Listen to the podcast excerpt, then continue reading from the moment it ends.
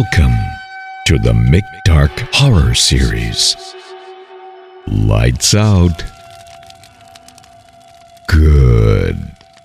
Here we go.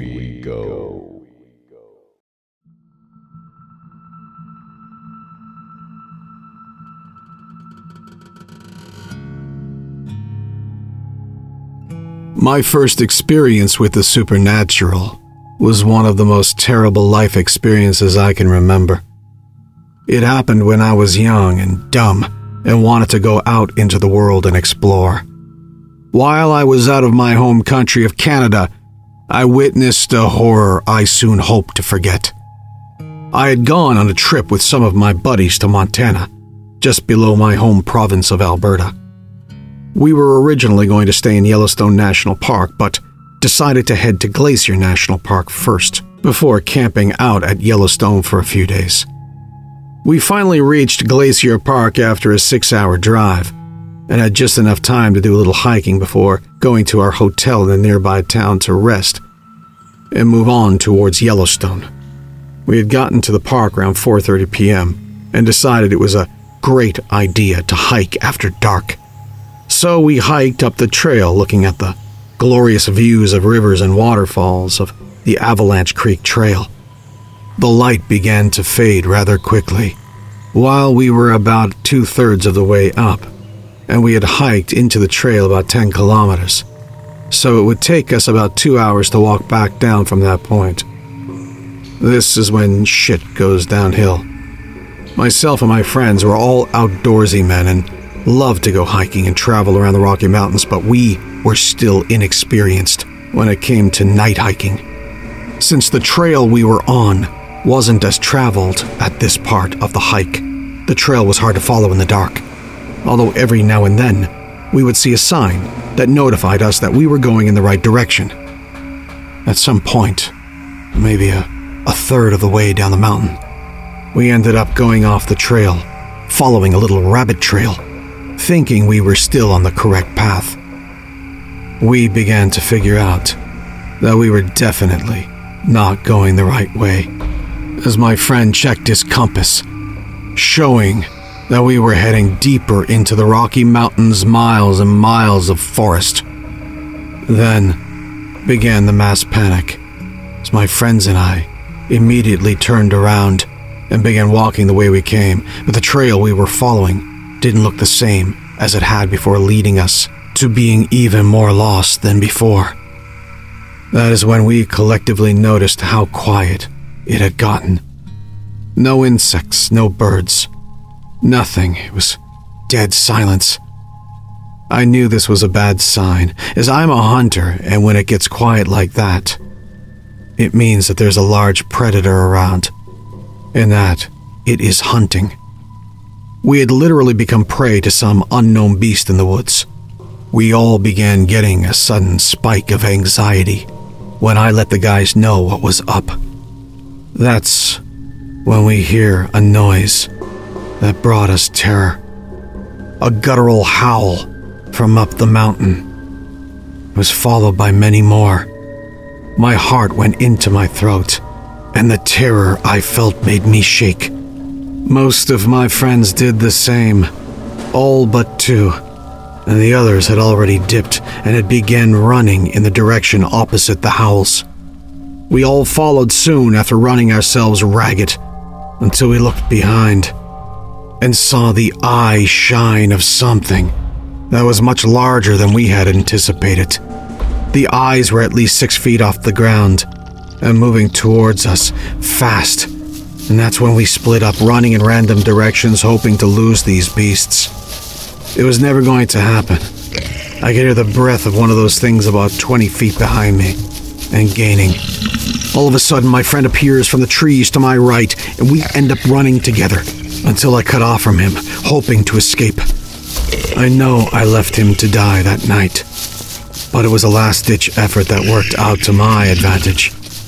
I heard his screams from my left, and I ran as fast as I could away from them with tears rolling down my face as I hear his screams for help and him shrieking in pain, and then nothing, as if he never existed.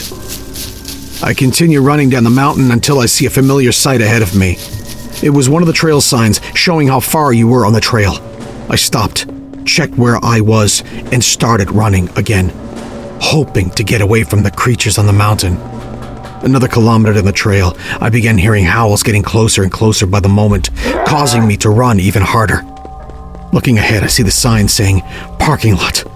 And I zoom past in my panic, looking for the keys in my pocket and scrambling towards the only vehicle still left in the parking lot, which was my car.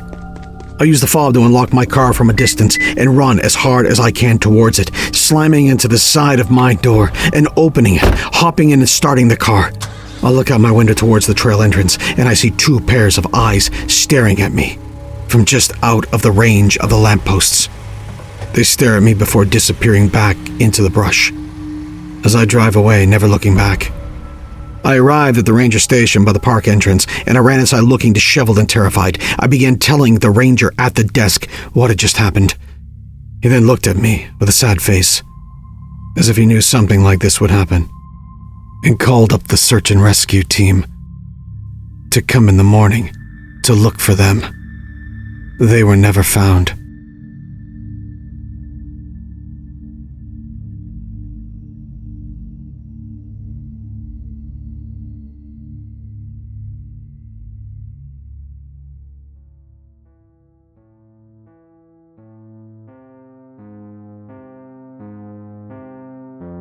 The Gardner Bridge was built long, long ago. Most of the villagers couldn't remember when it was constructed. It was just there one day. It ran over the South Creek, was made of smooth gray stone. It led from town out to some farmland, mainly the McRobinson farm. The farm had been in the McRobinson family since they settled there in 1342. They were kind and friendly folk, but they also claimed to not have built the bridge. For generations, the bridge developed a sinister reputation. People would go missing when crossing the bridge. There would be no trace of them left behind. They just simply vanished. Typically, the disappearances would happen at night, and only while they were traveling alone. Because of this, parents would tell their children not to play near the bridge, and certainly never cross it alone, even during the day. Villagers would take the long way around, further downstream, instead of crossing the Gardner Bridge alone. Rumors spread that it was ghosts or angry spirits that caused the disappearances. One story stated that it was haunted by a young woman who threw herself off the bridge when her fiance ran off with another woman. She kidnaps people because she is forever lonely and looking for companionship. Another story is that the ancient spirits of nature had a gateway between our world and the spiritual that was underneath the bridge. When the bridge was built, it sealed the gateway and trapped spirits on our side of the gate. Angrily, they dragged victims off the bridge, never to be seen again. All these stories spread, but there was never any hard evidence that one was true. That was until Harry came running into town one night, screaming and crying. He rushed up and down the main road, screaming about a creature under the bridge. His adrenaline was so high, he couldn't get himself to stop running. Villagers awoke, and the strongest amongst them caught Harry and forced him down. They tried to calm him, and they begged for him to tell them what happened. What creature under the bridge? Harry took hours to calm, constantly repeating the same sentence over and over again. It's a bridge of monsters. They're coming. They had thrown him in the town jail cell until he calmed, which only occurred when the sun's rays started to spill over the horizon. Harry suddenly collapsed in his cell, exhausted and barely conscious. They brought him water and calmly asked again, though unsure if they wanted to know the answer. What is under the bridge? Harry gulped down the water and gasped, catching his breath.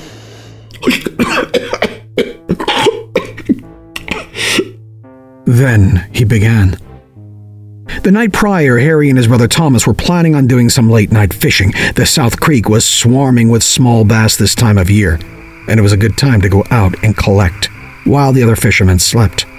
They gathered their fishing gear and headed out. They walked out of town and down the dirt road leading to the creek. Harry was about to take the fork in the road, leading to the other bridge further downstream, when his brother stopped him. No one ever fishes at Gardner. I bet there are scores of bass there.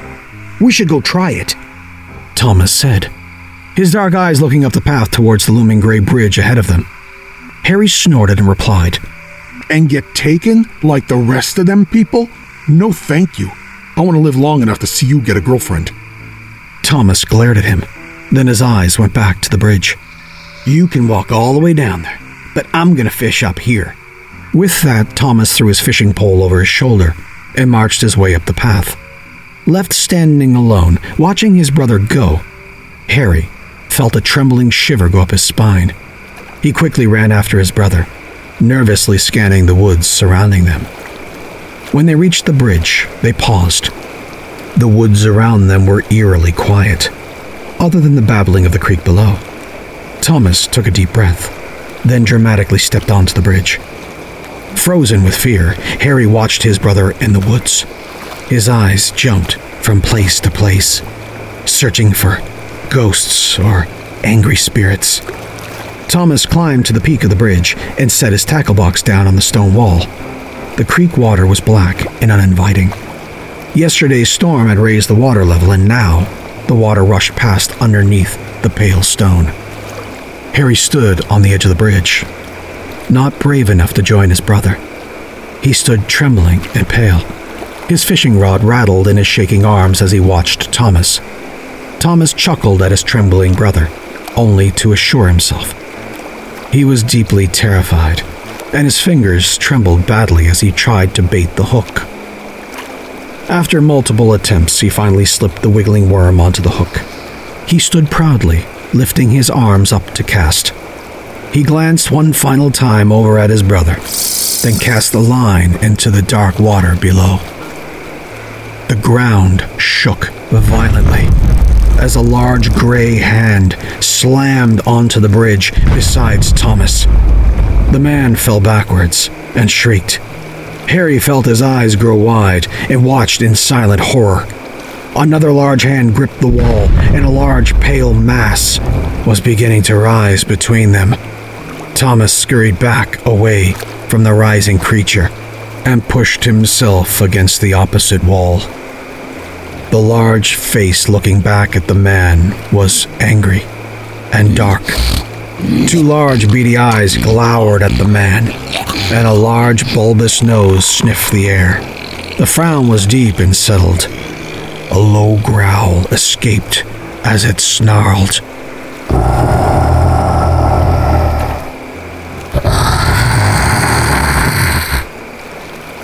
The teeth were square and jagged, much like a human's. When it was fully risen, it towered over the bridge. Its chest was gray and had scars running across it. A large droplet of drool ran from the corner of the creature's mouth and slowly made its way down the creature's cheek and onto its chest. Harry felt his bowels release, and he vibrated with fear. Thomas screamed again, but was cut short by the creature's hand lunging at him. It wrapped around the man and squeezed. Harry heard a sickening crunch, and blood gushed out from between the creature's fingers. They both stayed frozen. Blood dripped and started to pool on the stone. Very slowly, the creature's dark eyes went from its hand over to the trembling man to his right. As soon as Harry and the creature's eyes met, Harry ran. As he ran from the scene, he heard the creature speak one thing. His voice was deep and guttural, and Harry felt his body vibrate with every word. They engraved themselves into his bones, and as he repeated the words to the villagers, he paled deeply and started to cry. The, cr- the creature said, I want more.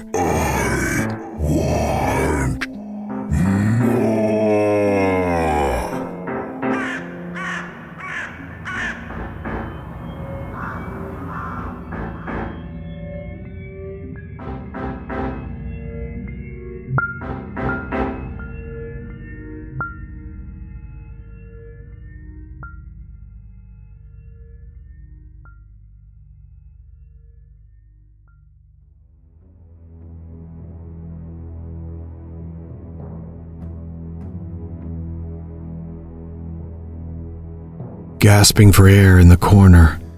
I couldn't believe I ended up here. She was in the corner of the kitchen, stirring a strange concoction of some sort.